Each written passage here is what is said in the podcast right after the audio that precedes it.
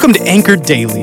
In our Imago Dei series, we're learning what it means to be image bearers of God. In our reading plan, we're focusing on who God is and exploring some of God's attributes.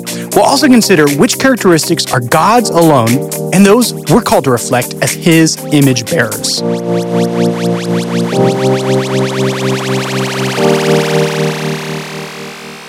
Greeting once again, Bethel family. Jason has launched us into a new series, Imago Dei the image of God. And the last couple of days of this podcast, Angie has given us a glimpse of our infinite God. Looking through the Bible, we see that He is so multifaceted.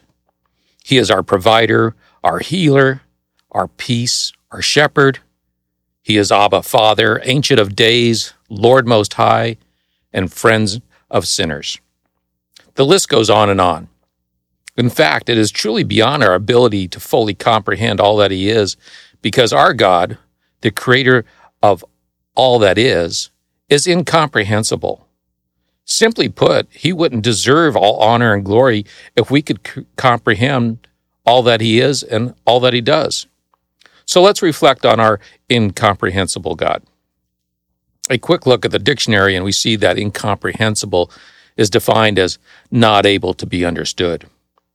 My friend Mark would say, It's inconceivable. My granddaughter Colby would say, Mind blown. The God of our Bible is beyond our ability to fully comprehend, and yet He desires to have an intimate relationship with each one of us. Let's look at, a, at Romans chapter 11, verses 33 through 36. In this passage, Paul considers God's great plans and he breaks into this spontaneous praise and Paul realizes that God's ways and wisdom and knowledge are beyond him because his master is incomprehensible. Let's read these four verses. And today I'll be reading from the New International Version. Oh, the depth of the riches and the, of the wisdom and knowledge of God. How unsearchable his judgments and his paths beyond tracing out. Who has known the mind of the Lord? Or who has been his counselor?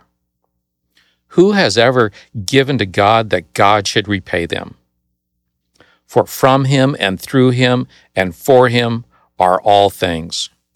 To him be the glory forever. Amen. I really appreciate the simplicity of verse 36. From him and through him and for him are all things. Let's consider God's plan of redemption as we look at these three parts from him, through him, and for him. The first part, it is all from him. This plan for the redemption of man came from God. It certainly wasn't man's idea. On our own, we wouldn't even recognize the assault we have made on the holiness of God, let alone the cost for it. In our spiritual indifference and death, we didn't even care about a plan. And even if we did, we aren't smart enough or wise enough to make one. It is all from Him. The next part, it is all through Him. Even if we had the plan, we certainly couldn't make it happen. We simply can't free ourselves from the, this prison of sin and self. It is only possible through Him.